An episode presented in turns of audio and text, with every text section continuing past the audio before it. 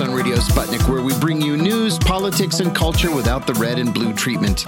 My name is John Kiriakou, and I'm usually here with my co host, Michelle Witte, but she is on vacation at the beach, so you're going to have to go against the grain with me alone. We have a good show today, some really interesting guests, among my favorite guests, uh, and there's actually a lot going on. You know how we said yesterday that we were scrambling a little bit because there didn't seem to be a lot uh, happening uh, in the world. Yeah, uh, that's not the case today. There's a ridiculous amount of stuff going on in the world. I want to start with an absolutely chilling story coming from Clark County, Indiana. At least 28 women have filed a federal lawsuit against the Clark County, Indiana Sheriff's Office and the Clark County Jail, saying that a prison guard there sold access to the women's wing of the jail and allowed male prisoners to go over to the female side and rape them. The guards charged prisoners $1,000 each for access to a key that allowed them into the women's wing. They would return to their cells after they were done raping these women. Despite cameras all over the jail, not a single guard was seen to have come to any of the women's aid at least one of those female uh, prisoners is now pregnant because of the rape. Several are undergoing psychological counseling because they've been so traumatized. And believe it or not, no arrests have been made. Now, the only reason we even know that this happened is that one of the victims of the rape was transferred to another prison. And when she got to that prison, she made a complaint she didn't make a complaint in Clark County because she feared for her safety. Once she made the complaint, this investigation began, and uh, and has been proven uh, to have actually taken place. Teva Pharmaceuticals, one of the country's largest manufacturers of opioids, has come to an agreement with 2,500 local governments, states, and tribes to pay a $4.25 billion settlement over the company's role in the opioid epidemic that we have here in the United States. Teva is an Israeli company that has produced far more opioids than Johnson & Johnson, and uh, its production of OxyContin dwarfs that of Purdue Pharma. This is going to be kind of a big deal. To tell you the truth, I had never heard of Teva Pharmaceuticals until today, until I read this in the Wall Street Journal. And uh, it's going to be kind of a big deal. Now, this money is not going directly to victims, people who overdosed on uh, Teva's opioids. It's not going to the family members of people who died using Teva's opioids. It's going to local governments, states, and tribes. We'll see what they do with five and a quarter billion dollars. Uh, we're having some technical problems, I'm told, and we are restarting our Rumble feed. So hang on. I'm looking right now, and Rumble is not yet working, but it will in a moment. That just happens every once in a while. Uh, there's a, an update on the um, on the Tiffany Griner case. Uh, I'm sorry, Brittany Brittany Griner case coming uh, out of Russia. She testified today uh, in her in her trial, even though she's changed her plea to that of guilty. Uh, the Russians do it differently than we do here in the United States. So even though she's changed her plea to guilty, the trial is ongoing. And she said a couple very important things today. Uh, she said that when she was arrested at the airport, uh, that the translator who was assigned to her did not translate everything that was being said to her he would translate just bits and pieces. So she didn't have a full understanding of what was going on. And then she was presented with a document, which apparently was a confession, and she was ordered to sign it. She doesn't read Russian and didn't know what it said. So she signed it thinking this would, you know, get her out of this predicament. Um, it didn't get her out of the predicament. It put her deeper in. Her attorney said, We're not arguing that Brittany uh, took it here, meaning the the marijuana uh, oil or the hash oil, whatever whatever it was, as a medicine. We're still saying that she involuntarily brought it here because she was in a rush. That's been her very consistent um, story that she had been prescribed this stuff for chronic pain. uh, due to injuries from her basketball career. She put it in a in a makeup bag and forgot it. And then she put the makeup bag in her suitcase and returned to Russia after being in the United States. She also presented a doctor's letter, um, which was a letter recommending that she use medical cannabis to treat her pain. Um, there was a Russian neuropsychologist who also testified on her behalf today uh, that worldwide use of medical cannabis is actually quite common, even if it's not common uh, in Russia. Last week, we told you about an upcoming vote in the Senate on the Respect for Marriage Act, which would enshrine the right of same sex and interracial marriage in federal law. Despite the fact that it's ready to come to the Senate floor for a vote, most Republican senators claim to have not read it, and almost none of them will say if they will vote for it.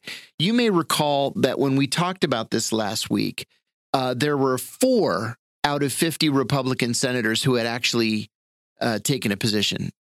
Two said they were for it, two said they were against it. The two for it were like uh, Murkowski of Alaska and Collins of Maine, I think.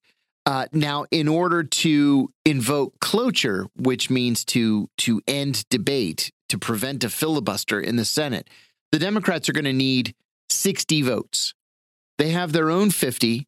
They have two Republicans, and of the remaining 46 Republicans, because you remember two are voting no, they're going to need six of those 46. Now, the reason why I think that is going to be tough is the Washington Post and CNN both asked every Republican senator what their position is uh, on this bill. Here are some of the responses. Haven't read it. That's Senator John Kennedy, Republican of Louisiana. Haven't looked at it. That's Senator Rand Paul of Kentucky. Uh, I'm not going to comment on it in terms of how I'm going to vote until I actually see the bill if it even gets a vote. That's Senator Mike Braun, Republican of Indiana. Um, they're not they're not just saying this stuff off the cuff. This is this is what they've been told to say by their leadership. Senator John Thune, who is the number two Republican in the Senate, said most of our members are going to say, Why are we having this vote right now when nobody's talking about it? It seems like the Democrats are using it as a distraction. Well, the distraction is that Clarence Thomas, when he wrote in the uh, in the opinion that overturned Roe v. Wade, that there is no constitutional right to same-sex marriage. There's no constitutional right to interracial marriage, even though he's in an interracial marriage. So the Democrats came up with this bill. It easily and quickly passed in the House of Representatives. Now it's jammed up in the Senate. My guess is this is just my own guess. Of course, I've been here a long time and I've been on I had been on Capitol Hill for a long time. My guess is it's going to get more than 50 votes. It's going to get less than 60 votes. The Republicans are going to kill it and they're going to say that it's unnecessary. Um, I think that's probably wrong, but I believe that's what's going to happen. We also told you yesterday that Donald Trump is in town for the first time since Joe Biden's inauguration. He gave a speech at the America First Policy Institute, and the question was whether he was going to harp on the past. Well, he's Donald Trump. So, of course, he harped on the past. After 20 minutes about how the election was rigged, that was his word, and stolen from him, also his phrase, Trump went into the policy portion of his speech. I didn't think Donald Trump could still surprise me, but he surprised me. This speech was all about law and order. Trump called for a vastly expanded federal death penalty. He called for the death penalty for most major drug cases, not involving death, not involving terrorism, just drug dealing and drug importation, death, like in Singapore or Iran or Saudi Arabia. Um, he also called for much longer prison sentences for federal crimes. Now, mind you, we have some of the longest prison sentences in the world, right? And I know you've heard me talk about this statistic many times, but I'm going to say it again. We have 5%. We have about 4% of the world's population, and we have 25% of the world's prison population. And Donald Trump wants to make sentences even longer. He didn't say anything at this America First Policy Institute about reform. He didn't say anything about training. He didn't say anything about getting people prepared to reenter society. It was all about keeping them in prison longer, or in some cases, putting them to death. The only other thing that he said in this speech was to call for more money for police departments across the country. Uh, interestingly enough, he never mentioned the Capitol Police. Uh, but he said that we need to stand with the police. We need to give them everything that they need to do their jobs. And that was about it. Now, there are a couple of news outlets today uh, that have articles saying that as Merrick Garland closes in on Trump and those people around him, and we're going to talk about this a little bit later in the show, uh, Trump will likely move up his announcement that he'll run for president. I'm still of the belief that he's not going to do it, but you know, I'm just an amateur, so what do I know? But um, we may get a we may get a an announcement uh, before the end of the summer. Who knows? Roger Stone said he thought Trump would announce his candidacy before the end of July. Well, July only has four days left in it, so we'll see where that goes. The Washington Post reported this morning that the Justice Department is indeed conducting a criminal probe into Trump's actions on January 6, 2021. This is the first time that we've had any confirmation that a criminal investigation is underway.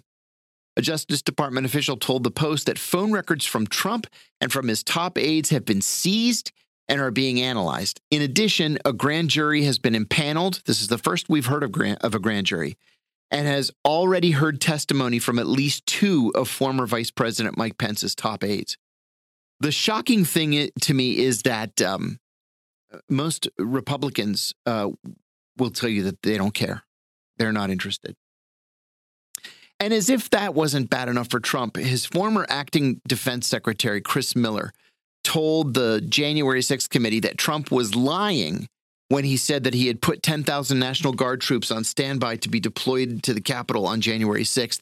Miller said, quote, I was never given any direction or order or knew of any plans of that nature. So someone's lying. Uh, Chris Miller says that it's Donald Trump. A new CNN poll has very bad news for Joe Biden. The poll found that 75% of Democrats want somebody other than Joe Biden to be the Democratic nominee for president in 2024. In January, 51% of Democrats wanted Biden to be the nominee. Major turnaround. And finally, CNN is reporting that Supreme Court Chief Justice John Roberts lobbied the court's newest members hard in the run up to the Roe v. Wade decision Roberts thought that he had convinced Justice Brett Kavanaugh to vote to uphold Roe, but Kavanaugh decided at the last minute to vote to overturn the landmark decision. Roberts told friends that he believed he would have won the vote had the first draft of the decision not been leaked. Once that draft was in the public domain, he said it was nearly impossible for justices to change their positions. Crazy. That's just the start of what we have on the show today. It's going to be very busy.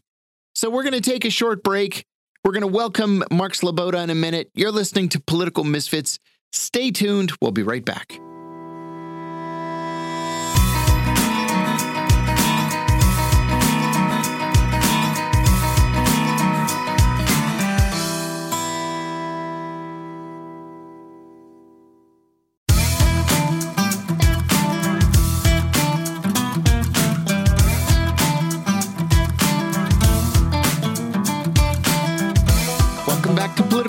Misfits on Radio Sputnik, where we bring you news, politics, and culture without the red and blue treatment. I'm John Kiriakou. Last week, we told you about comments made by the head of the British intelligence service MI6 about the Ukraine war.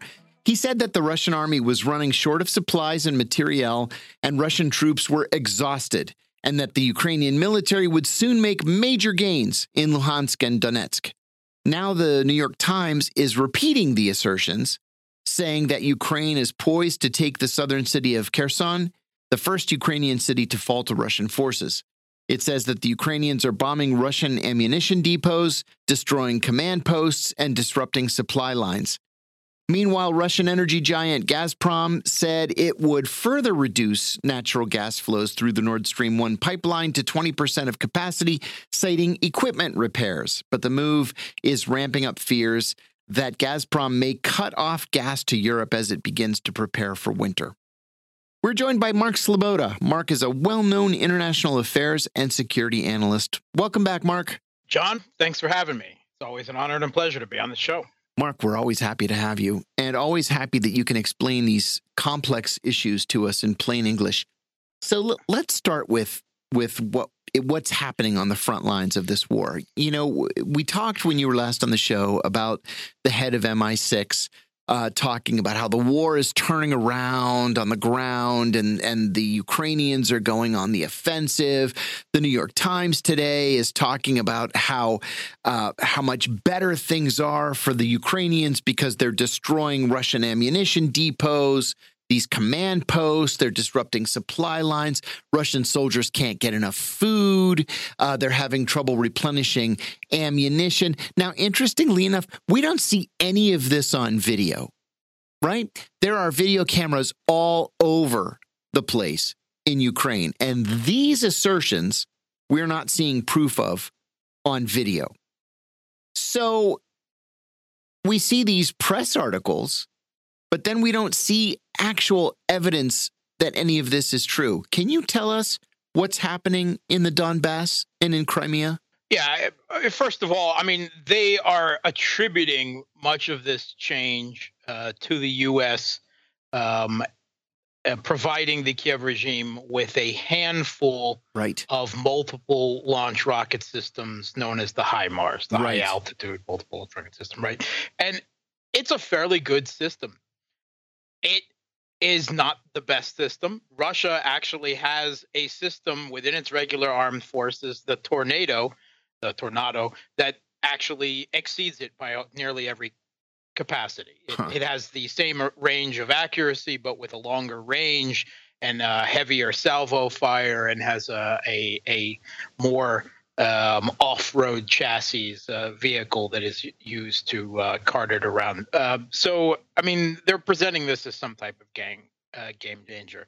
There, the Kiev regime has successfully hit a handful of uh, ammo depots um, and a single, possibly two, uh, command and control nodes mm.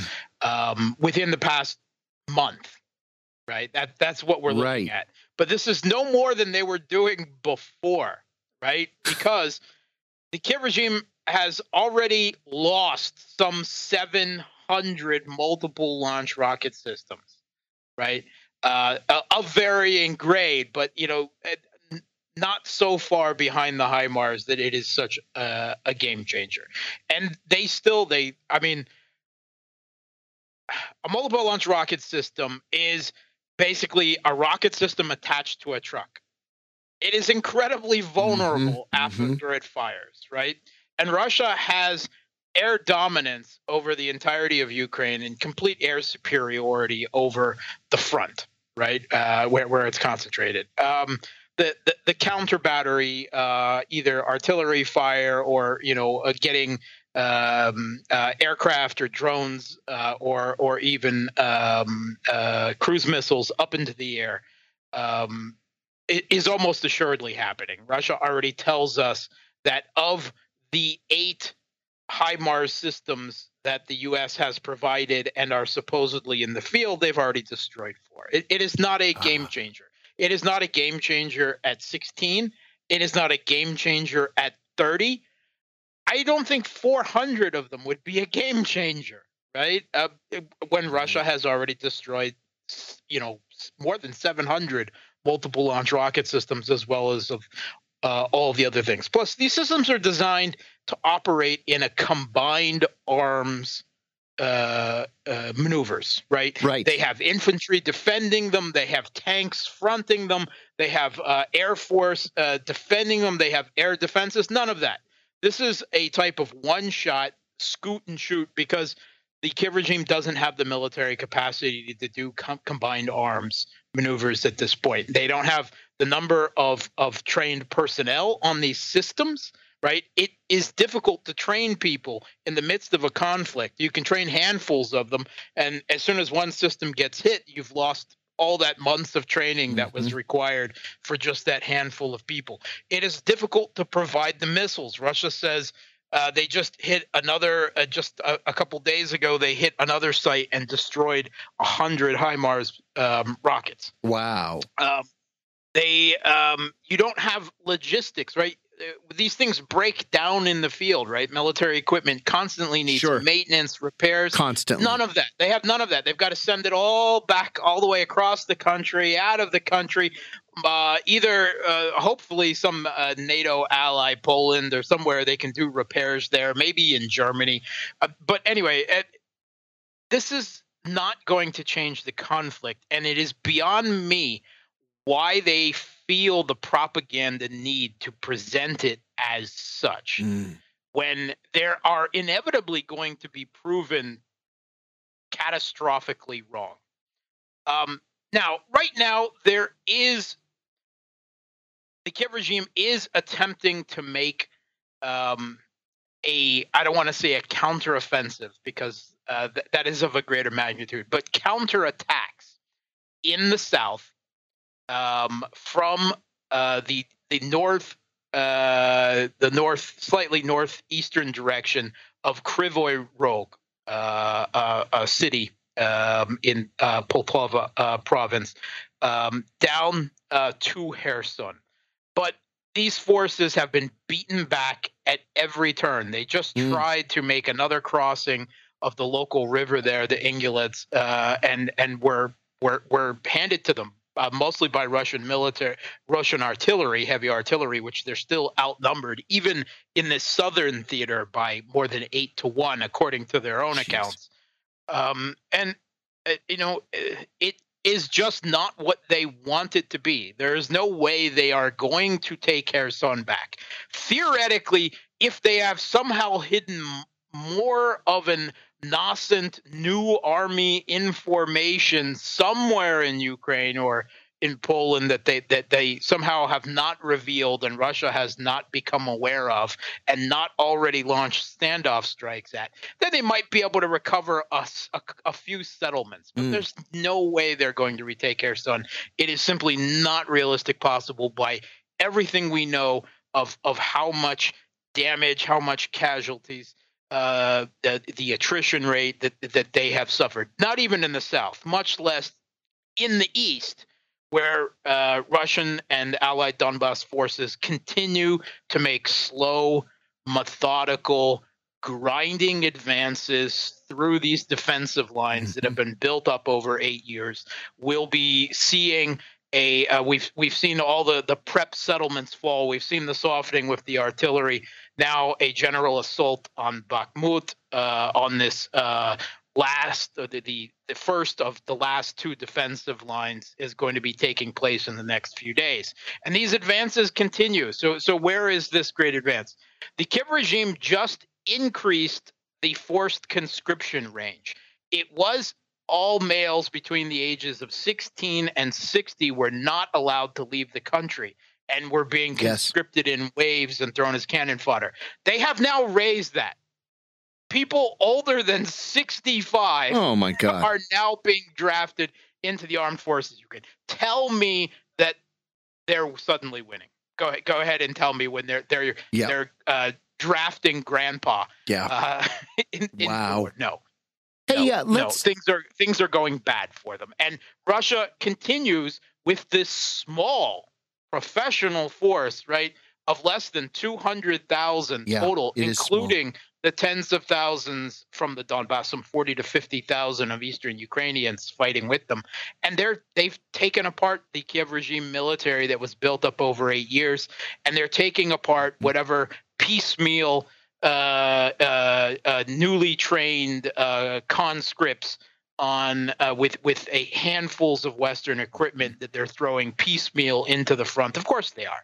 Right. This is not. You cannot fashion a new military capable of combined arms maneuver in the middle of a conflict. Yeah. With a vastly superior enemy, and I, I just don't understand the propaganda at this point. The the the, uh, the military analysts who used to have a reputation in the West, right? I'm not just talking the pundit heads, but even most of the serious Western military analysts have devolved into either just ridiculous propaganda or silence. Yes. Which I think is even more telling.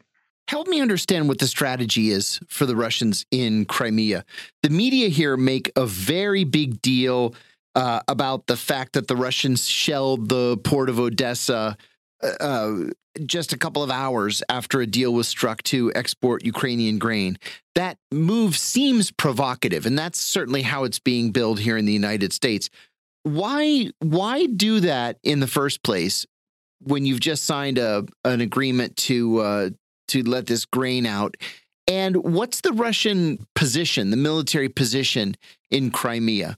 Uh, you know, we, we talk so much about the fighting in the east. Uh, we don't so much talk about the fighting in the south. Okay, well, Crimea, there is no fighting there. Crimea. well, that that would account for it then. For, for, for, for the, Crimea has been part of Russia since 2014. Yeah. Uh, there, there.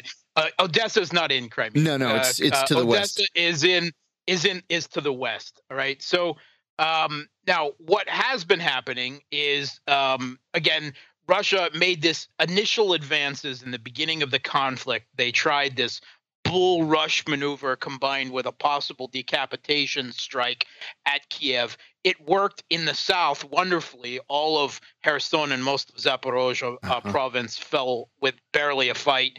It didn't work so well around Kiev. Uh, so Russia withdrew those forces and then went into, you know, the expected um, long grinding conflict through the Donbass. But they made these huge gains in the south. Uh, but they then they basically held those. They haven't made huge moves to advance the lines in the south. They've basically been consolidating that position while concentrating offensive effort in the east. The Kiev regime has made repeated attempts to retake territory in the south, which have all ended in in failure and and really high casualties. Mm. Um, on the way to Odessa, Russia would have to take Nikolaev. With regard to this grain export, most of it's PR, right? Um, right. Ukraine has already in the last in the, the June to June cycle uh, that the, the which grain exports are measured has already exported 47 million uh, tons of of grain this year, which is already more than they did last year. Wow. okay. Wow. Right. So, um, and a lot of it is now going out through river systems in the Danube, but most of this is PR. Understand there is no great shortage of grain from Ukraine that is causing a crisis. The, the actual crisis is prices uh, and the difficulty of the world's biggest grain supplier, which is Russia, which is hampered by sanctions to make transactions, to get insurance for ships, but is still getting its grain to market. But regardless, that grain, because of the inconvenience and because of the higher energy prices, which makes transport higher, is is still going to cause a food crisis. But it's a result of of the blowback from the mm-hmm. sanctions driving up grain and energy prices and, and making Russia's uh, financial transactions more difficult. That's going to result in the prices. Not some great uh, loss of, of grain from from from Ukraine. Where Ukraine's an important grain supplier. Sure, they're number five or six, uh, you know, depending on the year. Uh, but uh, most of their their expected grain has already gone to market. Uh, so you know th- th- that's mostly propaganda. I mean, it's it's it's spin. Sure. Uh, but what what Russia did with this Odessa strike, uh, and they the, the Kiev regime claims that Russia uh, fired their their pinpoint Kalibr cruise missiles um, at grain storage and completely missed them, and, and actually didn't even hit the port. Uh, uh. Russia says that they targeted a warehouse and a a ship uh, right outside there uh, that where U.S. Uh, Harpoon missiles, uh, advanced anti-ship missiles, had been provided to Kiev. Um, and that is what they hit. And they made clear that they are going to continue to make strikes, um, you know, uh, for military purposes like mm-hmm. this, and that mm-hmm. the Kiev regime is not going to be able to use this you know restored grain trade as once they clear their own mine of uh, their own ports of mines which they mine themselves in um, what they, they're not going to be able to use that as cover uh, to reconstitute military forces, uh-huh. particularly uh-huh. uh, anti-ship positions for use against the Black Sea Fleet. There, it's simply not going to happen. Russia had the intelligence, and they took the shot. Whether they had the intelligence before the deal was signed or they gained it afterwards is is almost the moot point. Uh, but um, you know they they reserve the right to make strategic strikes like that. That is, mm-hmm. according to them. We don't know the exact details of the deal that was signed because they're being held. I, I think eventually they'll be leaked. Uh, but russia seems to be very loudly saying that that is uh, not a part of the deal and they reserve the right, to do what they just did. I want to ask you, uh, Mark, about Gazprom. Gazprom seems to be having some equipment problems lately. At least that's what they're telling people. Gas going through the Nord Stream 1 pipeline was temporarily slowed last week. Now, Gazprom is saying that they'll send gas to Western Europe at only 20% of capacity. Uh, it's it seems pretty clear to me that this is a this is a political decision more than anything else. If the EU is going to sanction Russia, then Russia will hit Europe back where it hurts in its energy supply. What do you think this means for Europe in the winter? The Germans have already uh, told their populace to begin gathering firewood for the winter. Um, and what do you think the cost to Russia will be, if any? Okay, so um, first of all, uh, capacity before Russia went into their maintenance cycle on Nord Stream 1, uh, where they suspended uh, trade for uh, or, or passage for about two weeks, was already reduced to 40% because of this yeah. turbine issue. Right. Now they claim there's another issue with another Siemens turbine that they need to send for maintenance. They have the contractual right to send five more turbines for repairs. Um, uh, but, uh, until the end of 2024. So uh, this type of uh, game can be kept on, and it's a game. Uh, as far as Russia is concerned, the West has uh, weaponized their entire economies and their control of the global financial and economic system in their existential economic war on Russia. To think that Russia is not going to return fire with what the West needs from Russia is just, you know, absurd. I, I mean, yeah. It, that that yeah the outrage is like yeah uh, cry cry me the world's smallest violin you know well, well you know I play it. Um, but um, I do not think that they're going to cut off. I think they're going to use these technical excuses uh-huh. to remain within some broad uh, interpretation of the letter of the contracts and still be able to claim that they're a reliable um, uh, gas an energy provider, as they always have been, even you know, uh, you know, through the last eight years of civil conflict in Ukraine. Uh, but they're they're definitely striking back now, and they can. I think they feel that they can take the loss on gas sales to Europe because, first of all, the price, the the global price on gas and oil now, because of the Western sanctions, has risen so high that the Kremlin is making money hands over uh, you know, uh, foot even with uh, reduced sales. And mm-hmm. China and mm-hmm. India and Saudi Arabia is buying Russian oil like crazy. Oh yeah, yeah. That actually. Why? Go ahead. Sorry.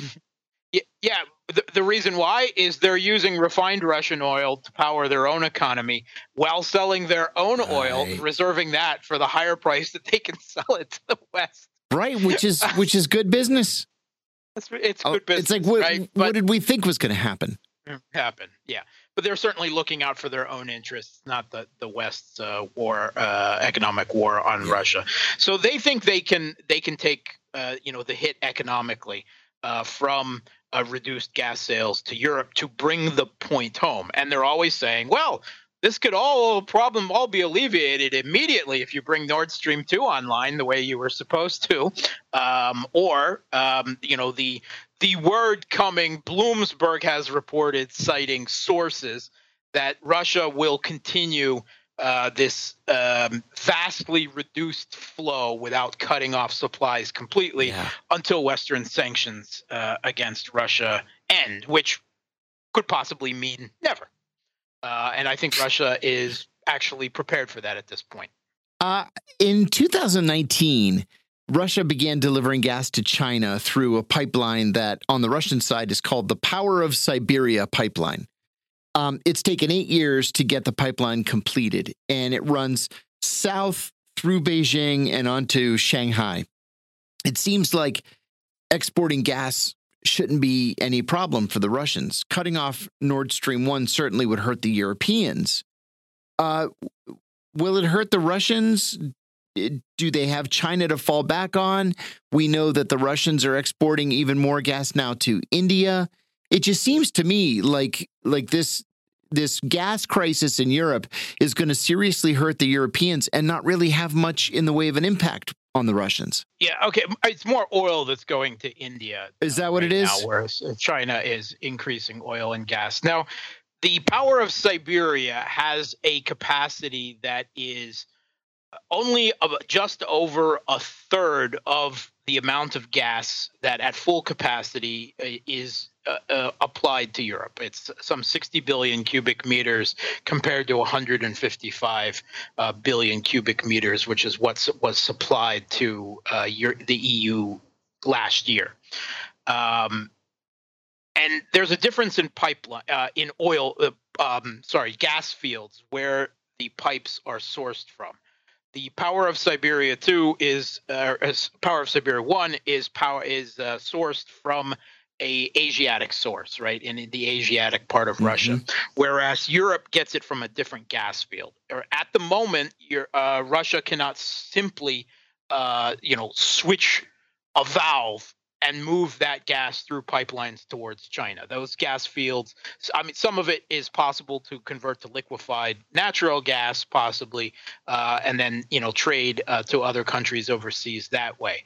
Russia and China have begun the construction of a power of Siberia 2, which will connect to the European sourced fields, uh, so that they will have that capacity. But that's still several years in the future. Mm-hmm. But regardless of the losses in capacity to Europe, Russia feels quite confident that they are more than making that up because of the increased price of, of gas and oil globally of, of everything else that they are managing to sell with increased volumes to China and India and, and so forth.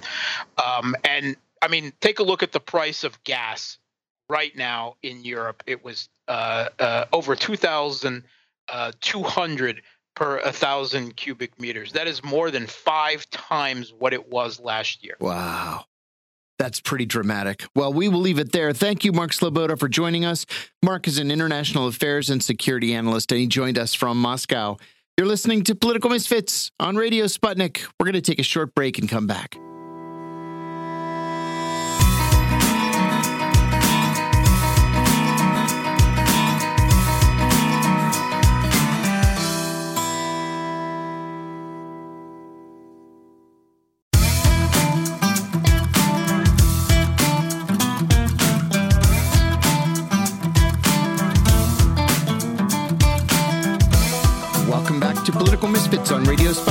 Bring you news, politics, and culture without the red and blue treatment. I'm John Kiriakou. Pope Francis is in Canada this week to ask forgiveness from the country's Indigenous people for years of forcing Indigenous children into Catholic run schools away from their families, stripped of their language, their culture, and their customs. In hundreds, perhaps thousands of cases, children died and were buried in unmarked graves at those schools. They were subject to abuse, neglect, and violence, and the government, which should have protected them, was in league with the church. The Pope said that he was deeply sorry and ashamed for the colonial attitude of the powers that oppressed indigenous people. We're joined by John Kane. He's a Native Mohawk activist and educator. He's the producer and host of the Let's Talk Native podcast, and he's co host of Resistance Radio on WBAI Pacifica Radio in New York. Welcome back, John. Well, thanks for having me. Oh, we're always glad to have you, John. The New York Times covered this story very closely and published a very long and approving, almost self congratulatory article accompanied by color pictures. Beautiful spread. They wrote about how the Pope was humbled and sorry and that he begged forgiveness from Canada's Indigenous people. It said that people cheered and everything was all flowers and rainbows. But that was just one view. Uh, tell us how you saw the Pope's visit. What were your feelings and your thoughts about it? Well, it, it, and it was a narrow view. I mean, look, there are certain segments of Native society that um, not only um, are victims of assimilation, but revel in that assimilation. And the people praising the Pope, many of them are Catholics, right? and they're native, I mean, right? I was actually surprised to see that. Well, I mean, the Catholic Church ran 70% of the mm-hmm. uh, the boarding schools on the Canadian side and and over 50% of the residential schools on the US side. So that's a, a pretty big influence. I do have to correct a few things. Okay. One thing, the, the churches weren't in league with the Canadian federal government or the US government on these boarding schools. They were hired by them. I mean, they oh, these schools were funded by the US government and operated primarily by churches. Wow. So I mean, it's, I mean, at the end of the day, uh, much of the responsibility still rests with with the the the government uh, behind these things. Mm. I mean, and it's not to say. I mean, it, here's the thing: we get into parsing the difference between the abuse uh, of children and the strategy of genocide. Yes, and they aren't the same thing. You know, one of the things that you know we can look at what individuals did to other individuals and then you know, you know create or cast a judgment on you know on the atrocity uh, as a crime against children. But you have to understand that these the goal of these schools was to was to destroy us. Mm. i mean it was literally i mean the definitions of genocide and and i i got to go through this all the time because when you actually read the international definitions of genocide mm-hmm you would almost think that that they developed that, those definitions based on, on on these boarding schools. And let me wow. quickly just run through it. This genocide means any of the following acts committed with the intent to destroy, in whole or in part, a national, ethnical, racial, or religious group, such as killing members of the group. Well, that happened at residential schools, causing serious bodily or mental harm to members of the group. Yes, that happened. Deliberately inflicting upon the group conditions of life calculated to bring about its physical destruction. Well, that's what a forced assimilation is. Yes. Imposing measures to prevent births. Girls were sterilized yes. in these in these uh, and the whole act of the residential schools was geared towards minimizing and reducing our population.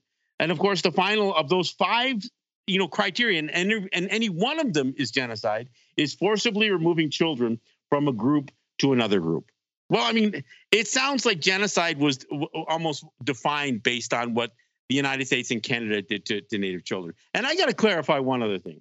Mm-hmm. the pope did not apologize for the role that the church played.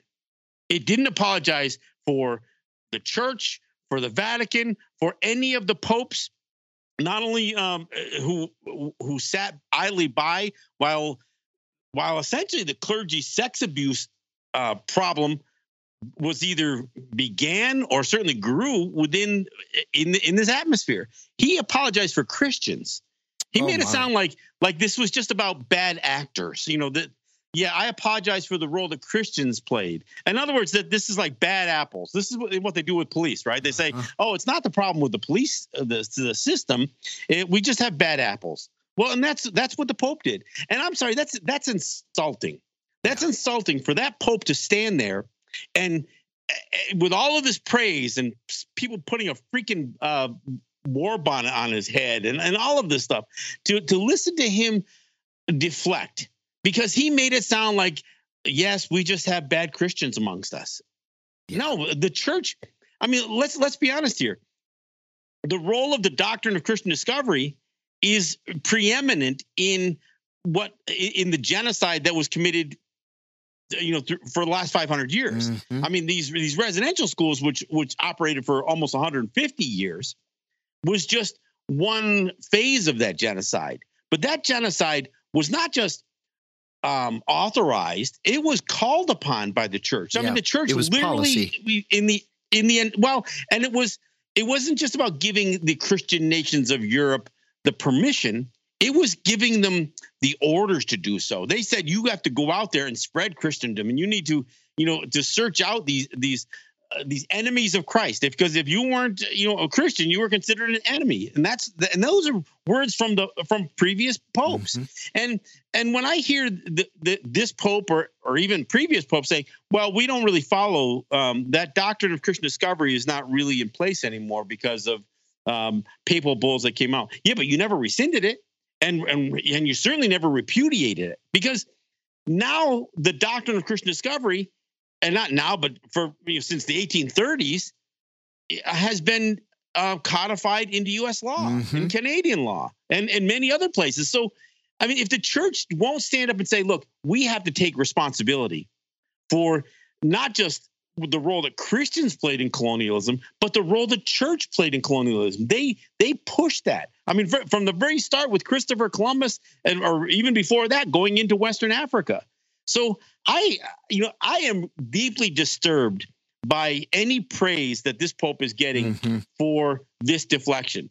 And you know, and even when I hear, you know, that while the the church is supposed to be paying thirty million dollars, um, they agreed to pay that, or, or, or somehow out of the Truth and Reconciliation Commission. Look, thirty million dollars is nothing. I mean, yeah. it it is such yeah. a small amount of money to to address essentially 150 years of genocide. And and while I don't believe this responsibility rests solely on the church, it certainly the, the church provided the platform for residential schools to exist in the first place. And then lo and behold, they get to be uh, they get hired to, to operate these things. Yeah. The other thing that that uh, that this pope neglected, he never once mentioned sexual abuse. You know, he he mentioned abuse and and almost and again, when time I hear people right. reduce mm-hmm. reduce this to cultural genocide, this wasn't cultural genocide. For one thing, there's no freaking thing such thing as cultural genocide. If you try to eliminate a people by destroying their culture, that's not cultural genocide. It's, it's genocide. genocide.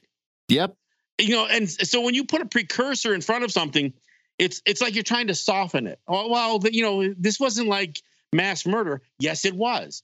There were there were probably uh, ten thousand children who uh, who who died in those residential schools Jeez. on the Canadian side alone in, in these unmarked graves. My and when God. when there's a final tally on the U.S. side, it'll probably be over fifty thousand on the U.S. side. Oh my God! So when I hear when I hear Deb Haaland say, "Well, you know, right now we know that there's been 500 deaths. 500 deaths. That's one school. You can attribute that to Carlisle Indian School just by itself. So I mean, look, there has to be a real reckoning. That that BS Truth and Reconciliation Commission that Canada, you know, tried to pull off was was really a joke because they didn't implement any of the recommendations that came out of that commission. They they I mean most of these these unmarked graves are being discovered by the native people themselves. They've, right. they've been forced to hire engineers to come in with ground penetrating radar because Canada won't do it. Well, let me ask you about that, if if you don't mind my my interrupting you. When I first when I first started doing this show, um, uh, Bob Schlehuber had had just left, and I, I came on, and you were one of the first guests that we had when I when I joined the uh, the team. And one of the things we talked about was how these graves were unmarked. There, that there were thousands of children that that had uh, died and were buried uh, privately, secretly, surreptitiously in these graves. And we talked about the process needing to begin to identify these children. Nothing has been done. Why has nothing been done? What are we waiting for to try to to identify these children and to give them proper uh, burials? Well, there's also the not just identifying. There's uh, to fully enumerate. I mean, that's right. We don't we even know even really how many. A, yeah, you're right. They've only they've only looked at about seven. You know, I think less than a dozen of these uh, these schools, and they're already at, at numbers in in the thousands. So I mean, I, and I don't know what you do when you uh, when you finally um, uh, uh, confirm that these are mass graves. I, I mean, I don't know. I, I, mean, as I sit here as a native person, I'm not sure that you you dig them up. Uh-huh. I mean, and I don't know. I mean, I can't imagine the process of trying to identify um, children who were not being properly identified in the first place. Let, us face it, this whole system was about removing our identity. That's right. So these are just, as far as Canada and the church is concerned, these are just bodies. Yeah. Now, the uh, the families know many of them who who did and didn't return from these schools, but you know what? The the the the atmosphere that uh, that was created by Canada and the United States for native territories, the abject poverty, the you know the the way that alcohol was used in treaty yes. negotiation and became such a dominant part of the substance abuse problem that exists on our territories. Look, mm-hmm. I mean, part of the justification for residential schools was to say that you know that our our territories were not good places to raise children. Well, you created that situation in the first place, right? So it's you know it's so I don't know what the solution is, but I do know that there has to be enumeration. There has to be some numbers eh, that that really quantify this stuff. And and I think that as as families uh, list children that never returned, they have to be the the bulk of the evidence about who is who. And and and right. you know, I don't know. I, again, I don't know. I, I mean, I can't I can't imagine the morbid nature of of digging up digging up these these um, these children and and and part of me from a cultural standpoint says no they've uh, in in my culture we say we we return to our mother regardless uh, where those kids original territories are from and regardless of how you know the, the atrocity associated with not just unmarked graves but mass graves mm-hmm. um, they have returned to their mother as far as our culture mm-hmm. goes so i'm you know I, i'm indifferent and i know people have different feelings about whether each in, individual child should be uh, identified and returned to you know for a quote unquote proper burial. You know frankly some of that gets christianized as well. Right. But i mean this is i mean this is problematic. And and again when i see the deflection and the distraction created by all the pomp and circumstance associated with with a papal visit i mean it just makes me throw up in my mouth. I mean let, let's keep in mind here that this pope was a part of uh, um, confirmed Junipero Serra as a saint. That's right. That's absolutely true. And this is true. a guy who was responsible for the deaths of, of thousands of children personally. I mean, and as far as Serra was concerned, once they were baptized, they saved their souls. It didn't matter if their bodies perished. That's right. And and this is the these this is how they enumerated their their responsibility uh, to to Native people. Well, how many souls did we save? Not not and and again, keep in mind the policy associated both in the U.S. and Canada was kill the Indian, save the man. Mm-hmm. And and you know, while they might claim, well, we meant kill the the primitive nature of these of these children, so a real man could uh, you know could come out the other side. They may say that, but when you consider how many people died, how many children died, you know that that that death was was not just a um, I mean, it was part of the goal. Yeah. I mean, we experienced the largest period of land loss, population loss, and autonomy loss during that 150 years of, of residential schools. That was the plan. I mean, that that wasn't just you know um, something that happened. Right. You know, fallout. As a yeah, that wasn't a fallout. That was the that was the goal of this stuff. Right. And the church was all about this. The church initiated much of the language, and and then when you you realize how across the board this gets, I mean, and you see that by you know by the native people who lined up to you know to pander to the Pope. I mean, Ruth Bader Ginsburg cited the Doctrine of Christian Discovery in 2005 in a case that she wrote the opinion on relating to dismissing uh, a, a, claim by the Oneidas in, in New York State. I mean, wow. this is, I mean, that's how broad based. I mean, the this the influence of the church becomes codified in law. The church isn't just a victim of um, of happening to uh, just having to happen to run these schools. They were hired, and and they dictated some of what t- took place in these schools. I mean, fact, frankly, they dictated all. Mm-hmm. They actually had power of attorney over these children. Oh my! God. And here's the other thing I want to talk about: there was the sex abuse, the sexual abuse, actually um, caused many unwanted pregnancies. So when I listen to the churches and the Catholic Church in particular, on this issue of abortion, there i mean we'll never know how many infants were ch- were mm-hmm, killed mm-hmm. how many abortions were committed how many in, how many you know ch- children uh, or children gave birth to children only to have those babies um, incinerated and that kind of stuff yeah. and we know how do we know that stuff happened well because that's what our people witnessed right and and you know as much as you know there, will be those that, that'll want to dismiss these these atrocities you can't dismiss it many of the children who died in these schools were killed Many of them died because of neglect. And many of them died because of, of, of, the failure to give proper medical attention to these kids. Many of them died because of malnutrition. Many of them died trying to escape these schools. This is all the outcome of the atrocities that these schools represented. And and I think whatever um, when I listened to some of the words that I heard this Pope speak, uh, it, it, just infuriated me. We've got about a minute and a half left. Uh, John, what are the next steps, do you think, uh, on this issue? The, the Canadian government, in my amateur view, seems to be dragging its feet. Uh, what do you think they need to do next? Well, I mean, uh, one of the things that, that came out of the, the Truth and Reconciliation Commission, which I think was a very flawed process in the first place, was a whole list of action items uh-huh. that that were a part of the report. Canada has done none of them. I mean, so yeah, I, I think doing a full investigation on uh, on locating and identifying these these uh, these burials, mass graves, unmarked graves, and you know, including some of the marked graves. I mean, this is the, you know th- that should be the easy mm-hmm. stuff to sure. to enumerate. But you know here, but again, and I can't emphasize this enough.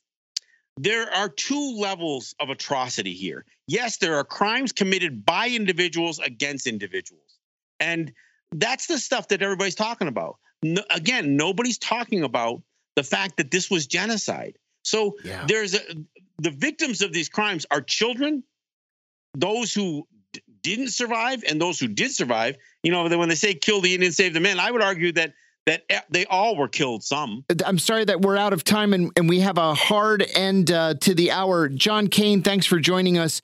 John's a Native Mohawk activist and educator. He's the producer and host of the Let's Talk Native podcast. You can hear him there. And he's co host of Resistance Radio on WBAI Pacifica Radio in New York. You're listening to Political Misfits. Stay tuned. We'll be back for our second hour.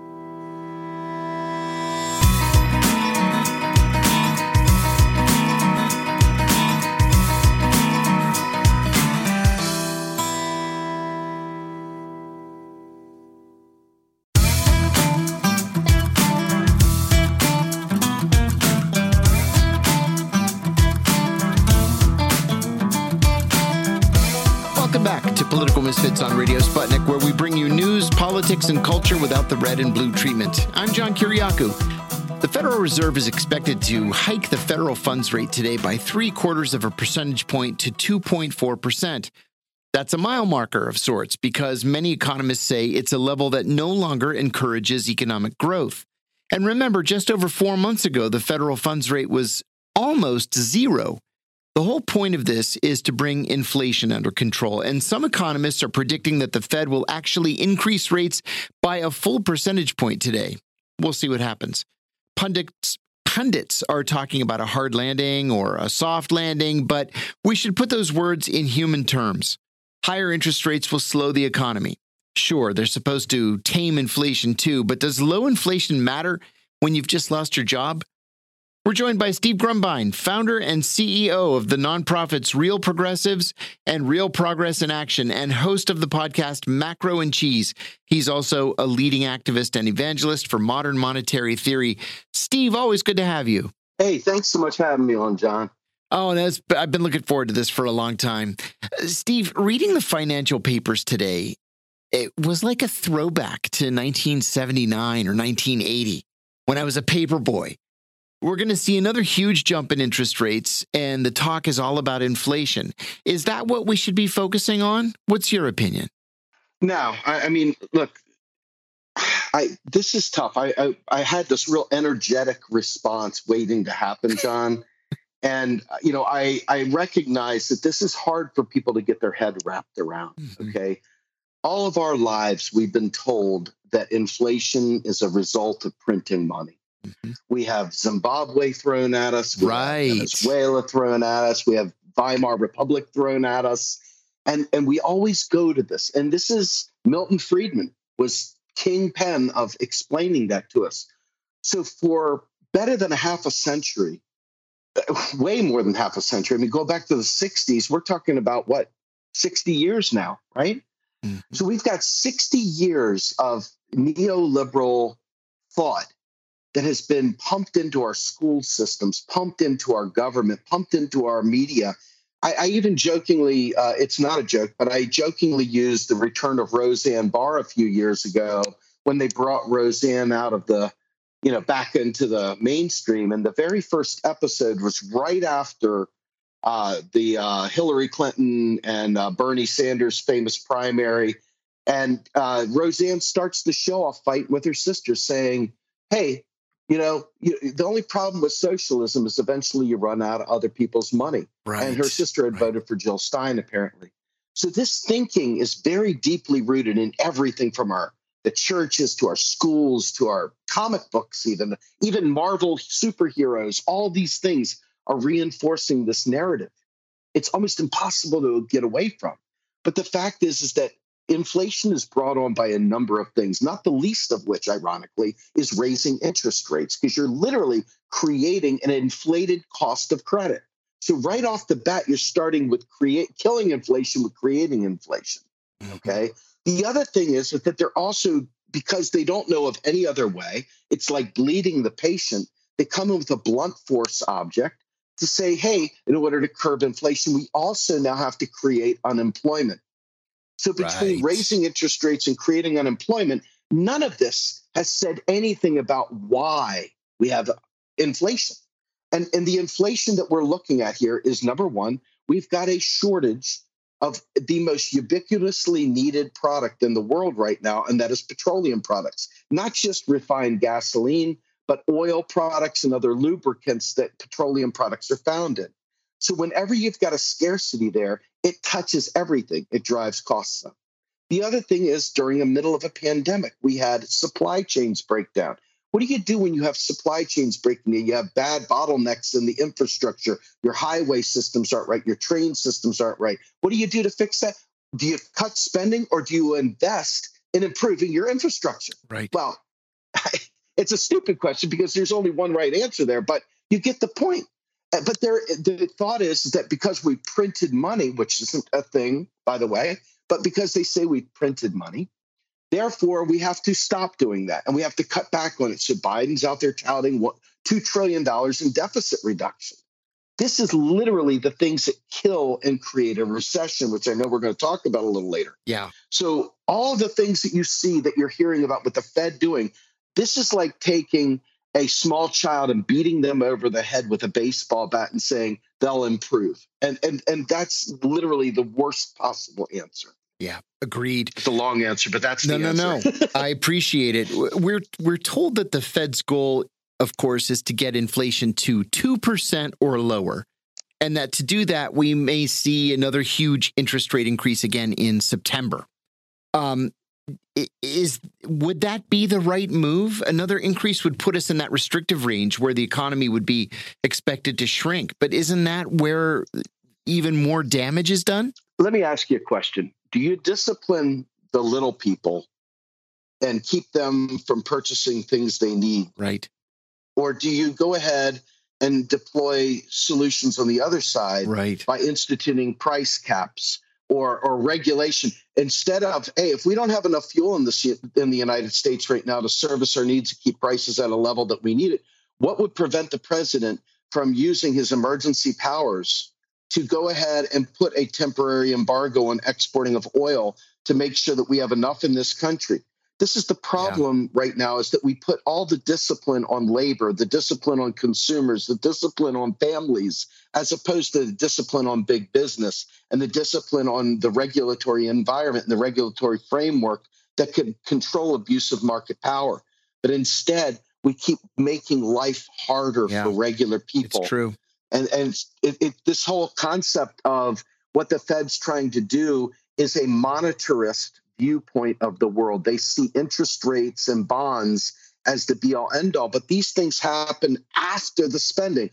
We don't fund our government with bonds. So bonds are really a relic of the gold standard era. We could eliminate them. We could drop back down to a 0% interest rate. We could invest in the infrastructure, fix that stuff. We could put curbs on the export of oil to prevent them from making a scarcity in this country mm-hmm. by just simply having a decent federal energy policy, or at least a temporary one under emergency orders to fix it after a mm-hmm. pandemic. None of which will they do because it's an ideological stronghold neoliberalism has. It's a belief of laissez faire markets, and we are always going to be the people they discipline always. Well, why why is it that we we aren't considering uh, price caps? You know, Nixon Nixon did it in the 70s and and it worked. Yep. So why not do yeah. it again? Yeah. Well, you think about this. Um, go back to the 50s and the Mount Pelerin Society mm-hmm. as Milton Friedman and his gang of Chicago school folks right. were getting their hooks in everything. You saw what they did with Pinochet and Chile. You saw what they've done with Volcker. Uh, these guys, it's taken years for them to really, really exact the price that they needed to exact but this is all with the intent of destroying the gains made by the New Deal. Mm. This is mm. all about destroying the concept of the public purpose. Remember Margaret Thatcher's famous line there is no public money, there is only taxpayer dollars. Mm-hmm. And so, this mantra, this lie, by the way, because there is no such thing as taxpayer dollars, only public money. They, she got it completely backwards, right? And so, if you understand that, then it starts to fundamentally unravel every one of these things they're telling yeah. us. Literally, I, I, this is a, a earth shattering thing. I've said it on this program several times. I'm going to say it one more. The goal of taxation by the federal government is not to fund itself because it creates its own money. The issue for taxation is to provision itself by creating a need for the currency. You have to pay your taxes in US dollars. This is how the government gets us into motion. But more recently, since the takeover of the corporate sector over our government, mm-hmm. capture of our institutions, now that discipline is there for us so that we will be good compliant workers for corporate America. Right. And this is the this is the rationale. So when you go back to Nixon, while some of this stuff was brewing underneath the surface, while it but it was still nascent, it was still a just the beginning phases of the neoliberal project. I mean, neoliberalism really took off right after World War II when we tried to attack communism and try to block Joseph Stalin. I like calling him Joe Stalin. You know, they they try to block that from happening by creating the the Peace Corps and the World Trade Organization and the IMF and the World Bank and all these things to create this neoliberal project that was counter to communism and socialism. So every structure, every single bit of government propaganda has been to keep us away from social uh, beliefs in our in society, to keep us away from the public purpose, to eradicate what is considered the public space and only have the private space. So Biden would literally have to violate the very tenets of neoliberalism mm-hmm. to embrace price caps. And, and, Nixon didn't have that burden yet. It hadn't really taken right. off in the way that it has today. Right. Steve, the White House is adamant. Uh, and we heard this again this morning from the president. The White House is adamant that the economy is not entering a recession. The president is asked about it regularly, and he always says the same thing there is no recession on the horizon. The media aren't so sanguine, but today's New York Times says that it's impossible to say if we're heading into a recession. What are your thoughts? it's super simple to see some of these things. Okay. It's called sectoral balances. Okay. And if you go to the St. Louis Fed, you can go pull up their, their sectoral balances. And what sectoral balances do is they look at the balance of payments for uh, the rest of world. That's sector one. Mm-hmm. They look at the public debt. That's sector two. Public debt being the federal government's ability to issue dollars. And then they look at private debt. Those are the three things. Okay private debt is starting to blow up. People are trying to take on more and more private debt to survive mm-hmm. to fill the back the hole the hole the hole in the economy that the federal government's job should be there to to provide for the general welfare to to to enhance the public purpose and they're failing on that. So when you look at that you realize number 1 private debt's going up. People are going to get maxed out. They won't be able to take on any more debt. Add in August 31st as student debt starts kicking back in. Okay. Right. If Biden doesn't get rid of that altogether, people like myself who have $126,000 of student debt will suddenly have a $1,000 a month monthly payment on their shoulders that they have to deal with out of nowhere. Okay. Yeah. Now, you're a family, you have a choice. You either pay your house, like Sankara says, I can either pay you or or we can die. Which is it going to be? I'm choosing to survive. We're going to survive. We're not going to pay that debt. So, you know, all these things are coming up. And the, the definition of a recession is lack of growth, negative GDP, negative growth. And we've got that. To, we have a real legitimate textbook definition of a recession now. They're they're playing fast and loose with terminologies. But trust me when I say this. GDP is an indiscriminate judge of all all mm-hmm. financial transactions. Mm-hmm. So with that in mind, that means disaster payments. That means foreclosures are part of GDP. That means student debt uh, you know, is part of GDP. It means all these things are part of GDP and they're not productive GDP. They're not productive for the economy. They don't help any of us. Okay. Right. So if you think about what I'm saying, this becomes uglier by the second. and the idea that we're not entering into a recession is a very, very privileged position to take for those people who are sitting in the catbird seat collecting the additional monies brought on by the interest rate hikes. Just yeah. think about it those interest rate hikes, one person's spending is another person's income. Yeah, that's, that's right. an accounting identity. It's a truth. So that interest payment is going somewhere. Okay. It's not going to the federal government. The federal government doesn't need that interest payment. Taxes, when it takes taxes, it deletes them. So what does that mean? That means somebody rich is getting more money. It's exacerbating the wealth gap. So when you see this, this is this is literally the rich trying to take a bite out of what they thought was the little people getting over by getting some pandemic relief. We got to get a piece of that. How do we get a piece of that? Let's go ahead and raise interest rates. Yeah. And and that's what you're seeing here. And, and you know what? Somebody could tell me I'm wrong. I'm if if I'm wrong, I, I won't buy it. I don't believe it for a second. I mean, the the the, the issue is all these bonds and all these interest rate hikes are are in essence a basic income for people who already have money. That's what that is. And so this whole approach, every, every bit of this is a, a true class war true, honest to God, austerity is murder kind of behavior. Yeah. yeah. Um, and it's devastating. I, I, hope I didn't bore you with that, but that's no, no, that's what's on my mind. And, and, I'm glad that you, I'm glad that you explained it that way because that that's exactly how I feel. I want to expand that. Actually, it seems to me that the world's economies are almost too interconnected to be able to plan independently. The IMF, for example, said today that it expects a global recession in the coming months. Is it that U.S. actions could push the world into recession, or is it that U.S. actions are secondary to what's happening in the rest of the world? Does the Fed really control what's happening in the U.S. economy, or is it more global and uh, and interdependent? So, the boogeyman of the Federal Reserve is a construct of conspirators yes. going back to 1913. Yes, indeed. Okay? It, it, imagine the Fed sitting in the passenger seat with a kid toy steering wheel with you all going on vacation. That's that's the Fed, okay?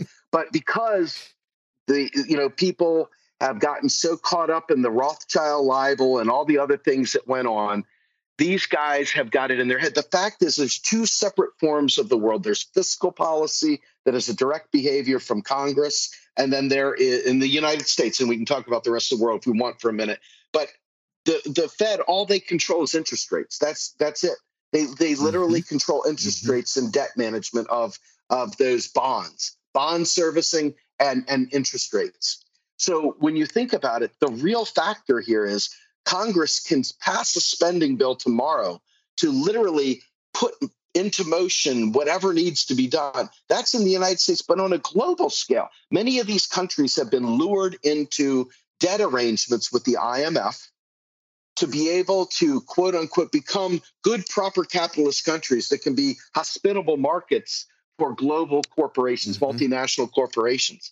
And that is the goal of the World Bank, the IMF, et cetera, since Joseph Stalin and them decided they were enemies after the end of World War II. And that has been what's going on. So when you think about what the US government can do, many countries, because they don't have the strength of production, they don't have the resilient economy, they will peg their currency to the United States dollar.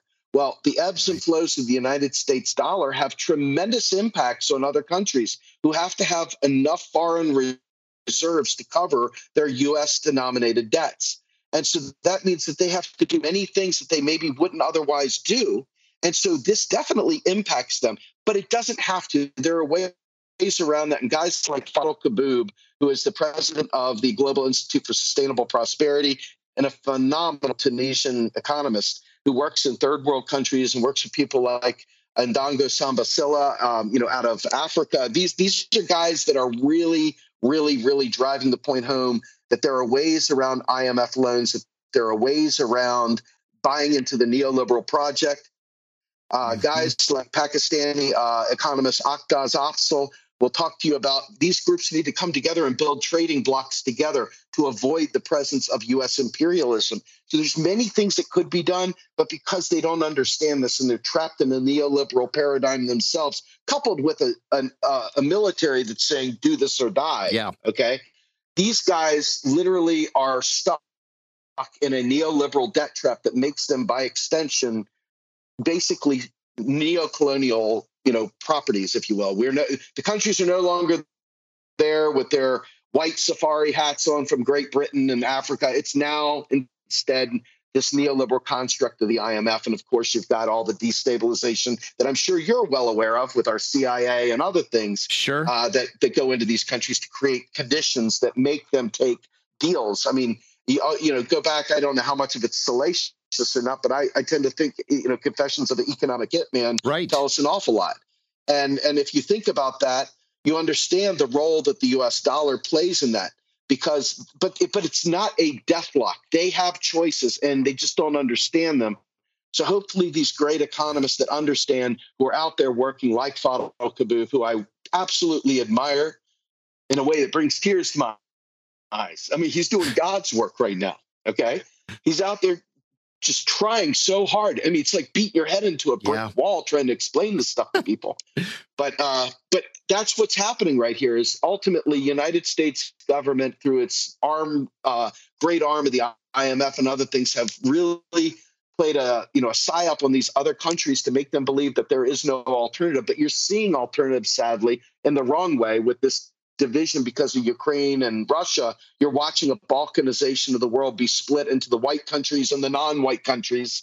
And and this concept of you know cooperation that you see with Russia, China, and the others versus this concept of predation within the NATO space is really mm-hmm. terrifying. Mm-hmm. Um, so I think the story goes deeper than just inflation or not inflation. I think it really is a geopolitical thing. It's not necessarily an economic one. Uh, MMT, while it is a, a, theory of fiat currency, is not a theory of all things. So it doesn't always explain everything that's going on here. Sure.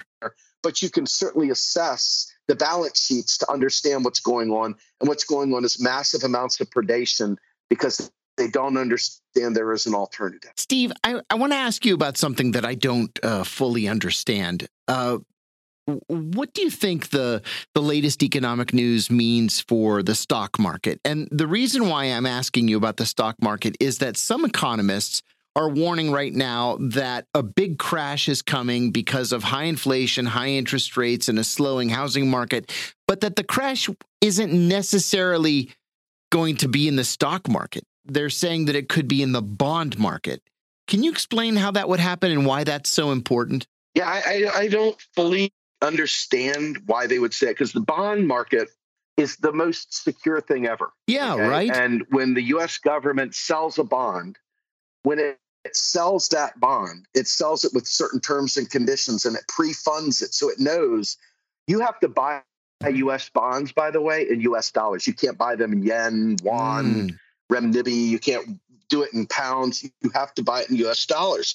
So obviously, what's happening is at least the intent of this originally was to remove buying power, to to to provide a safe uh, investment that earns a nominal mm-hmm. interest rate, like a savings account. So think of bonds largely as savings accounts at the Fed or at the Treasury. These savings accounts are there right. to delay purchasing power. At least that's the way it was started, right? Like we sold war bonds during World War II. Why? Why did we sell them? Was it to finance the war? No, we had already financed the war. The reason we sold them was because our factories were operating at 110% capacity. Yeah. While simultaneously, you had people that wanted to buy things and there was nothing to buy. So, what happens when you have people going after these things with their extra money because they've been working round the clock. They're putting in overtime. They're working crazy hours and getting more money than usual. Yeah. So what happens if there's nothing to buy? Then you'll have, then you will have inflation. That's the scarcity. That's when demand is outpacing supply. Okay. So what did they do? They sold war bonds to prevent these kinds of purchases during a time where all the factories needed to be pointed to the war effort. Yeah. You know, that's yeah. at least that's the thinking. So if you think about the bond market today, what is the bond market serving? It is simply a safe bet for people that have US dollars that don't know what to do with them, that, that want something that is low risk, in, in, zero risk, etc. Um, so to me, I wouldn't sweat the bond market. Um, it, it, it's the one thing that we have absolute control over, right? We set the terms of the mm-hmm. bonds. We mm-hmm. set the terms of those. And in my opinion, based on my studies and based on the people that I respect, we should stop selling long term treasury bonds and stuff. We should stop pretending that we have to sell bonds to offset spending. And we should use, get rid of the interest on reserves and all the other things like that. I really believe that these are ways of making sure that the rich stay rich no matter how bad the economy is. And, and really, this bond market thing, I, I will tell you this unfortunately, a lot of pensions and a lot of other things invest in the bond mm-hmm. market mm-hmm. so that they can deal with the ebbs and flows of the larger stock market. But the fire sector itself is where all this money goes. It doesn't make it to Main Street. It goes to people who already have money that are willing to take a chance and risk and invest. And, and this is the casino that has become the United States economy. So as long as the casino is flowing, that counts as part of GDP, right? Right. So it gives a false positive that the economy is doing just great. But I can tell you right now, me, myself, and I, I have no investments. So I don't have any money to invest in. And I think most people are living hand to mouth. So this right. false positive in the stock market doing well and see people talking about, oh, my lithium, blah, blah, blah. Oh, this this is not real. It, it's it's it's it's it's a fake thing, man. I mean, I'm sure there's aspects of it that are real, but a guy named Eric Dean, great economist, uh, is going to be working at this Torrens University in Australia teaching MMT. He talked about how corporations have become nothing more than a giant stock portfolio. That they're not even producing anything; they're just a big portfolio to manage, a money market to manage. And when stock A doesn't work, they just cut it away and there goes all those jobs until somebody picks it up on pennies on the dollar. Mm-hmm. And this is what our world has become. So when you look at the stock market, when you look at the bond market, it's important to understand that if you're buying US bonds, there's nothing to prevent the US government from funding what when you sign that bond, you bought it 3% or whatever, that's the terms of that bond. Mm-hmm. You're talking about bond vigilantes not being able to sell or oh, Crimea River, Old Man River. Yep. You know, yep. Not, right. Big deal. I, I, am not going to lose an ounce of sleep over that guy yeah. not getting that.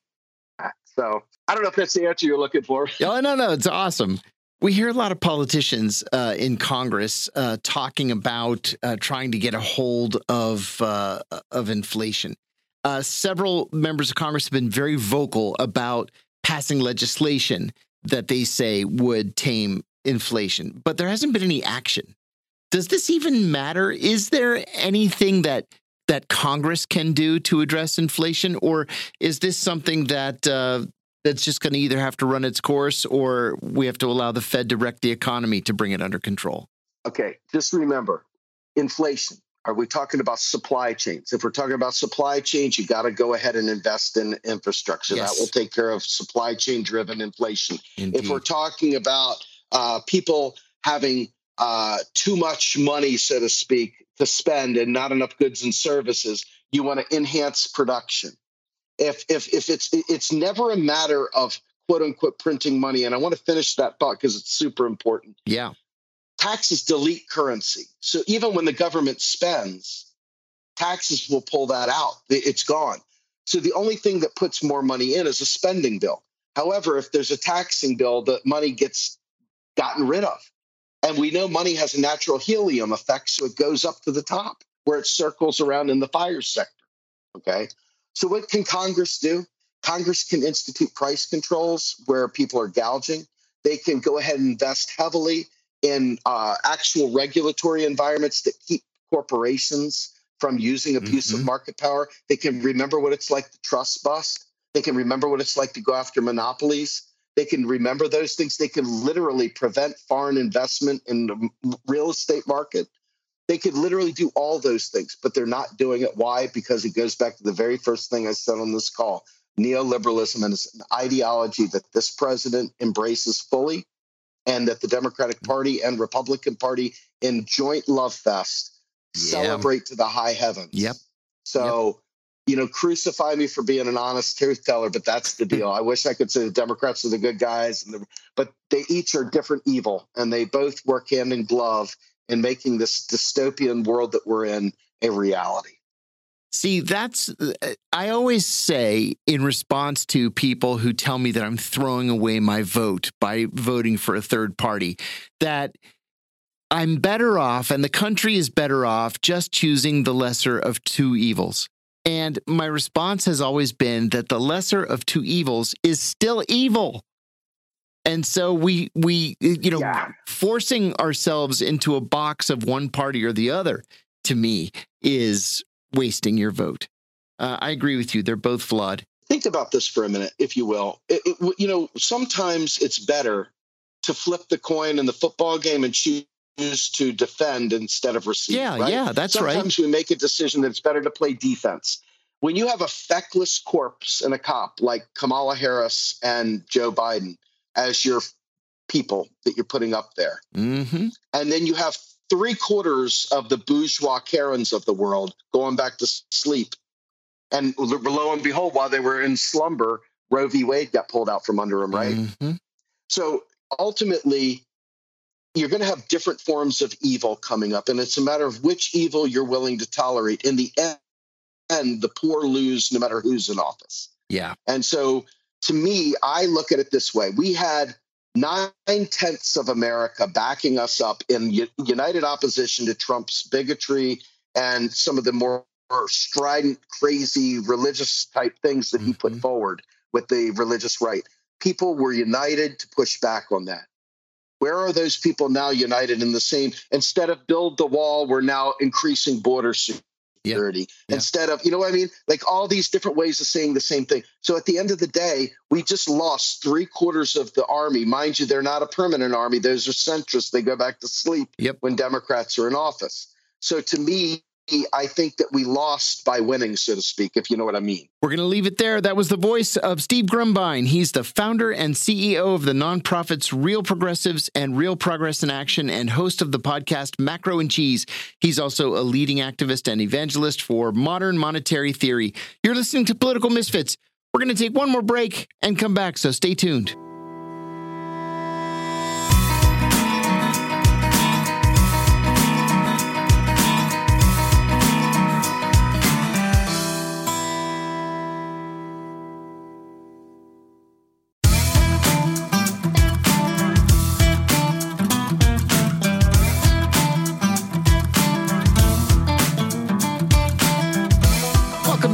Misfits on Radio Sputnik, where we bring you news, politics, and culture without the red and blue treatment. I'm John Kiriakou. Lawmakers on Capitol Hill are scrambling to pass affordable housing legislation after Democratic Senator Joe Manchin killed a larger overall bill that would have included provisions for affordable housing. Lawmakers from both parties want to boost tax credits that incentivize builders to construct cheaper homes for lower income families in order to offset the huge markups that builders get for luxury homes. The problem, though, is that state and local leaders don't want to build affordable housing because it often depresses land values and drags down tax revenues, which in turn then hurts funding for public schools. We're joined by Ron Clewer. He is the Illinois market president of Gorman and Company and an affordable housing advocate. Welcome back, Ron. Hey, how are you today? Doing well, thanks. And thanks so much for joining us. I want to uh, start, if I may, with just a, a, very short story. My neighborhood, I live in Arlington, Virginia. My neighborhood is home to an affordable housing development. My neighbors fought it in court for years, for eight years. And they finally went all the way up to the Supreme Court of Virginia and they lost. And, it, and they, the, uh, the county built this affordable housing apartment building. Um, it turns out that this building is beautiful and it's well kept, and you would never have any idea that it was any different from any other building in the neighborhood. In nearby Alexandria, Virginia, an affordable housing development was built in an expensive historic neighborhood in Old Town. It wasn't kept up very well. The neighborhood's dangerous, and now people avoid it. How can one project be so successful and another one nearby be a failure? How do we prevent this kind of thing from happening? Or really, is it even possible to prevent it from happening? You know, it is. And I, and I think it, um, goes back to the source. So when I say the source, it's A, the financial source, and B, the developer or you know operator as a source. I, I, I, think the push to move tax credits is important in our industry. It's one of the largest tools in the creation of affordable housing. It also does come with a number of caveats, including you must be an experienced developer build mm. operator in order to achieve a tax credit award. And you're subject to annual audits of both financial um, documents, but also physical condition of the property. So, you know, unfortunately, all affordable housing projects aren't uh, created equally. And I don't know, you know, the difference in funding streams, but I'm guessing the one in your neighborhood very likely could have been a tax credit project. Mm has substantial, um, you know, deed restrictions on it for operations, has, you know, substantial legal documents for operating um, agreements, and has to perform, right? Yeah. So I think um, that's one. The other is it could be privately built, and then perhaps, you know, they put vouchers on the project to make the units affordable, help the operator keep revenue up. But with that, you know, unless you have an active and engaged housing authority or jurisdiction that's providing the vouchers who are holding the landlord's feet to the fire, including doing annual inspections, it's possible that you know the, the safeguards just aren't there like a LIHTC project or a low income housing tax credit project. Oh, interesting. You could see those challenges, and so all deals are not created equal, and all you know, unfortunately, all property management companies are not created equal. So I, I think just one comment in your opening remarks, you indicated that oftentimes these could depress property values. And what mm-hmm. we find is for the one that you're mentioning in your neighborhood, it very likely has not changed your property value at all. In fact, oh no, right? Yeah, in fact, property values have continued to skyrocket. You look at this building, and let me I'll give you a little bit of background. There, there's a church that was built around the turn of the 20th century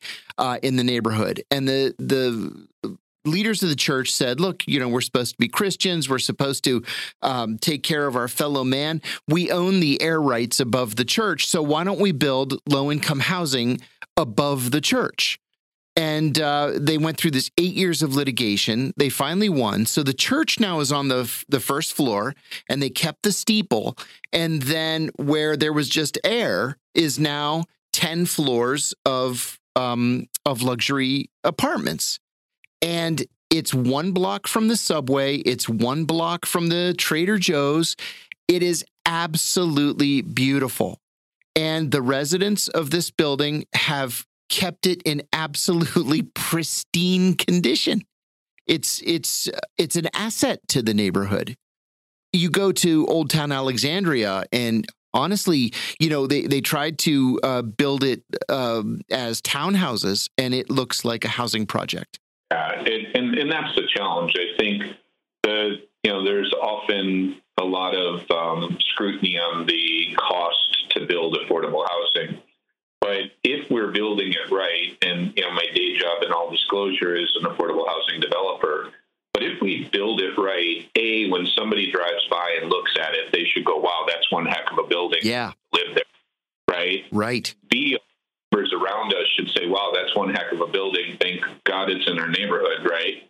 And then the residents who live there, you know, now have achieved a, a more stable quality of life, which lowers costs to all other social systems. Mm-hmm. But the the other piece of that is in order to achieve that where everybody's winning, it's higher cost than perhaps even traditional market rate apartments.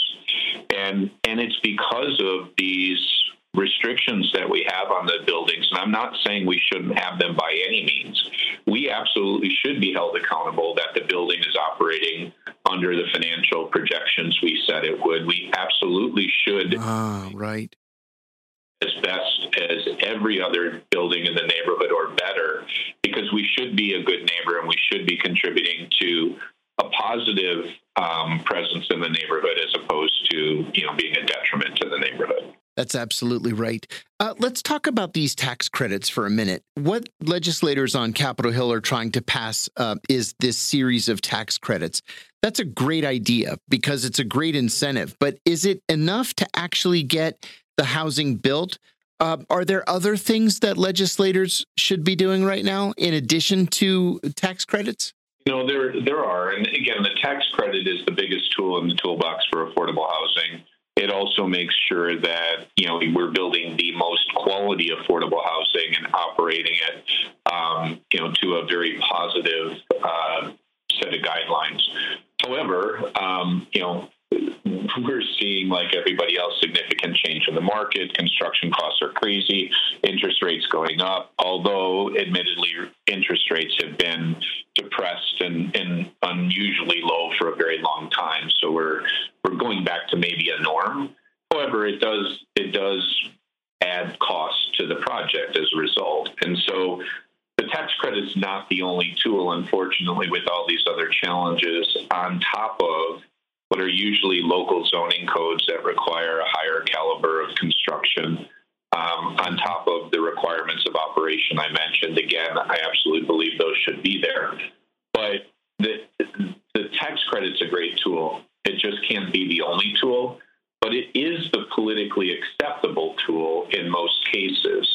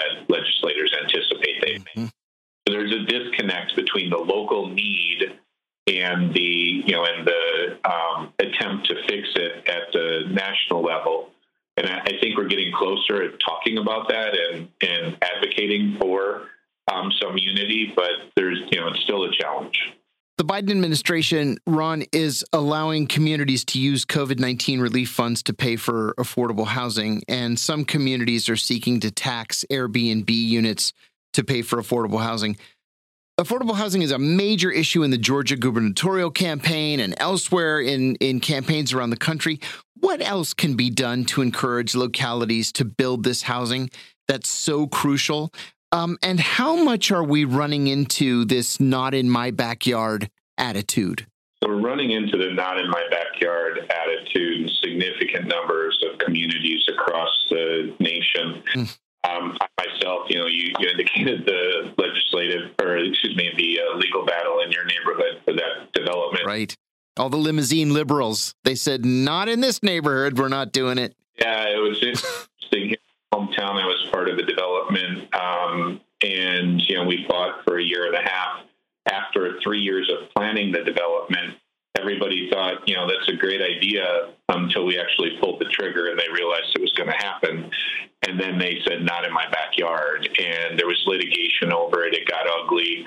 You know, our, our, our city here, Rockford, Illinois, made federal news or national news, sorry, um, because of a federal uh, allegation that the city was violating civil rights of individuals, you know, who wanted to live in this development. Mm-hmm. It got very ugly. Ultimately, you know, a year and a half into it, we won the lawsuit. We were able to build it and move on. And to your point, in your neighborhood, neighborhood values are safe. Um, in, in, fact, increasing. There is no crime issue. There are no challenges that people were all afraid of. But we still have a not in our backyard mentality as a community, and we see that in a lot of places. There are a few communities who are educated about what is affordable housing. Mm-hmm. And in those, we see a yes in my backyard, right? So there's a YIMBY crowd, albeit significantly smaller. Interesting. Uh, but uh, but we love those folks because they get it. They understand that by solving these affordable needs, people will be healthier. The costs to other systems are are lower. The you know the loss of uh, loss of human capital is is reduced, and ultimately it's a win, right? I, I think some interesting stats um, on the rental subsidies out of COVID was most of those subsidies went to our service workers who were struggling during COVID. Mm-hmm. So these are people that you know we go out to bars and restaurants and we eat, we have fun, and we love our server, and we think they're awesome, and we tip them well. But heaven forbid they should want to live in our neighborhood, right?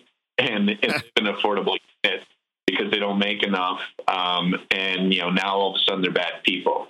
So we, we need to change the dynamic from a decision of who is worthy and who is not to understanding the human capital benefits to a community the workforce benefits and the health benefits um, that all reduce costs. Mm-hmm. Tell a little bit about what localities like Los Angeles, San Francisco, New York, and Washington, which have huge homeless populations, are doing to address the problem of affordable housing.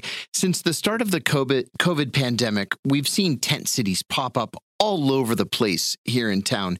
I've been in Washington 40 years and I've never seen anything like this before. How can we get people housed in the near term? What can we do for unhoused families beyond that? Sure. So I, think there's you know there's a lot of movement in these cities and others that are taking you know what had been um, perhaps thriving or borderline hotels, financially borderline hotels, that because of COVID you know ceased to exist. They're buying up those hotels and they're you know converting those to housing um, for individuals coming out of homelessness. That's a mm-hmm. approach. It's an interesting twist to things because many of these same communities have previously said um, or changed zoning ordinances where single room occupancy apartments right. no longer desirable and didn't want them. And now we're creating single room occupancy apartments, solve this challenge and repurpose what was vacant or blighted real estate. So it, it's matching up the needs, obviously, with um, with the available resources, and the lowest hanging fruit is repositioning existing property. I, I think we're seeing communities do that. Um, getting the rental relief uh, that COVID put out there and the vouchers into the hands of the private sector to subsidize or pay for rents for homeless individuals is also important. Mm-hmm. I think that's another disconnect between the street level and the community and, and our national legislators. Um, you know, I, I, think it's an attractive thing to push for vouchers. I, I absolutely believe they provide benefit. I believe that they're important. However, trying to put vouchers into a community is damn near impossible. Yeah because so many private landlords don't want to deal with the red tape and the headache. So I, I think a thing that can be done locally as well as nationally is to make the voucher program more streamlined and with less challenge. Mm-hmm. Um, so that way we could distribute these vouchers into families faster and we can get uh, private sector landlords to accept them because they don't fear them. We will leave it there. That was the voice of Ron Clewer. He's the Illinois market president of Gorman and Company and an affordable housing advocate. You're listening to Political Misfits on Radio Sputnik. We're going to take one final short break and come back, so stay tuned.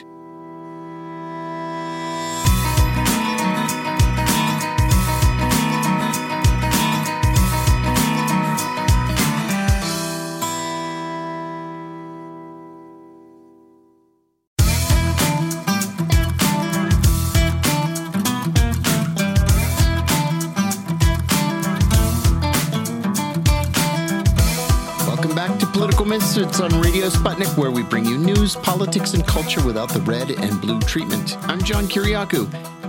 A couple of, uh, of final stories to uh, to pass by you before we finish the show. Um, not in any particular order, but uh, you might remember OAN, the One America Network. This is one of the networks, along with Newsmax, that Donald Trump promoted heavily uh, after the 2020 election.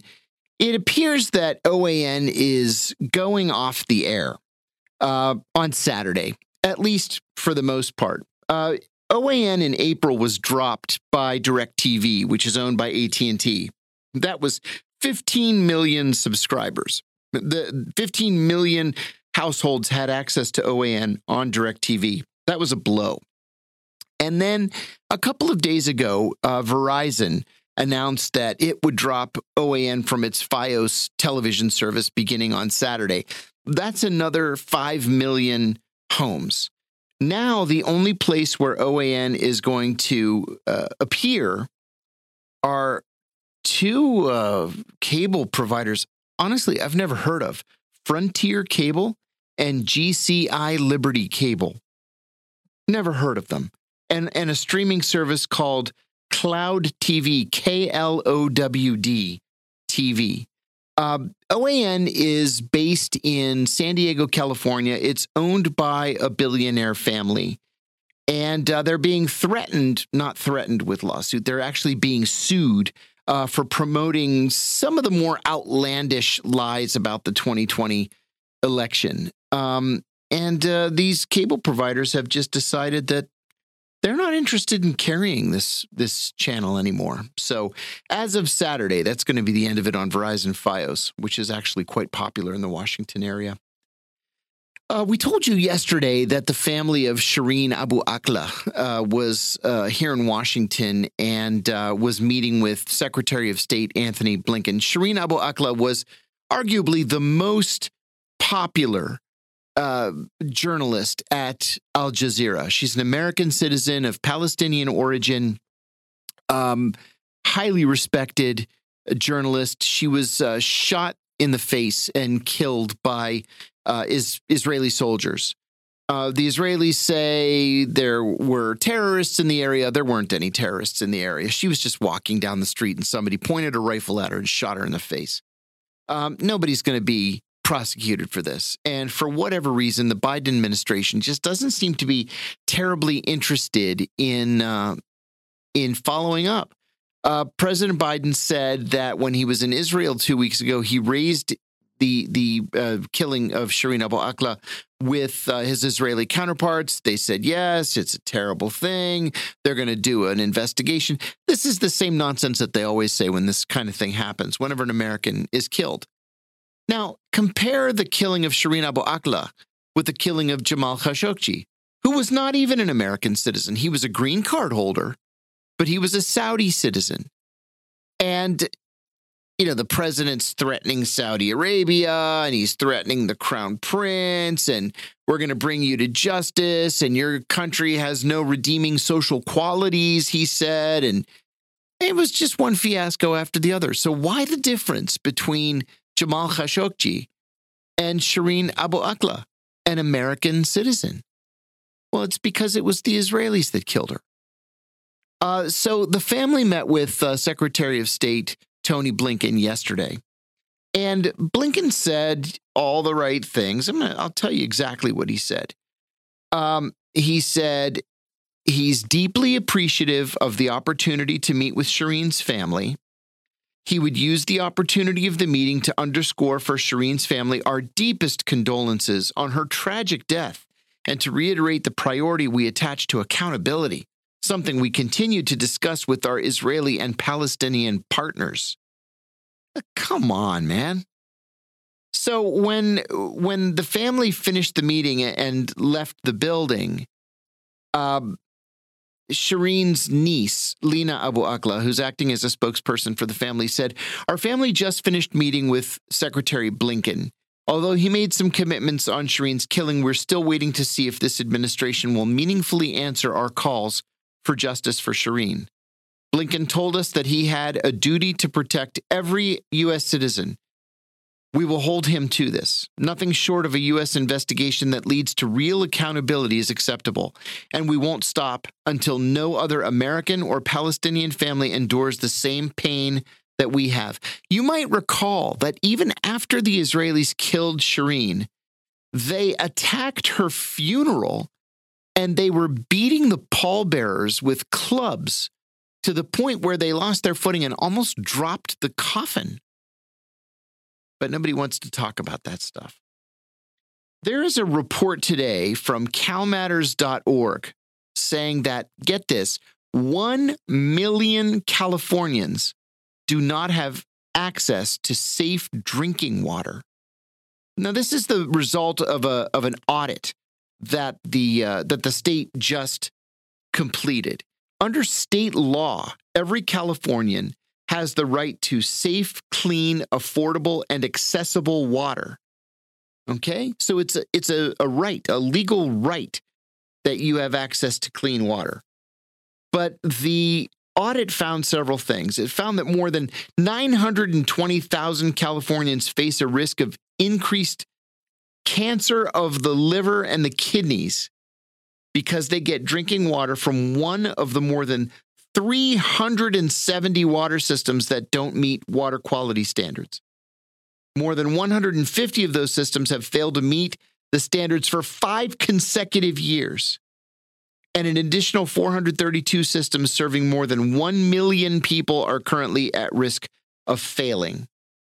More than two thirds of the failing water systems are, no surprise, located in low income, disadvantaged, and minority communities. That is absolutely unforgivable. Uh, one thing about this audit is that it doesn't say what they're going to do to uh, to fix the the problem. It doesn't say anything at all. It just says, "Hey, there's a there's a problem. Somebody should do something." Hmm. One other big surprise, at least for me today, was right here in Washington. The United States Senate on the uh, and this is the the Senate Judiciary Committee subcommittee uh, on um, on legislation uh, met to discuss marijuana reform. This is the first time in the history of the republic that the Senate Judiciary Committee has met to discuss the legalization of marijuana, or at least its decriminalization. They had five witnesses including a former federal prisoner who was arrested for uh, for possession of marijuana. Uh, something that they call a, a, marijuana alarmist testified before the panel. This is a, a subcommittee chaired by Senator Cory Booker, the Democrat of uh, New Jersey. And as soon as this thing was done, Booker said, I'm chairing a Senate hearing on decriminalizing cannabis at the federal level. We are closer than we have ever been before to making progress on this issue and to ensuring justice for Americans who have been victims of the war on drugs. Uh, this is a very big deal. And frankly, if Joe Biden won't do it, uh, then maybe uh, the Democrats in the Senate can do it and force his hand. So this this bill was authored by Booker, but it was also co-authored by Chuck Schumer, the the Senate Majority Leader, and Ron Wyden of Oregon. Good news. Okay, we're going to leave it there. I'd like to thank our guests, Mark Sleboda, John Kane, Steve Grumbine, and Ron Clewer. Thank you to Ryan, Dimitri, Andre, everybody in the booth, the entire Sputnik team, our talented producer, Ray. I'm John Kiriakou. Hello to Michelle Witte on vacation. Join us tomorrow. Bye bye.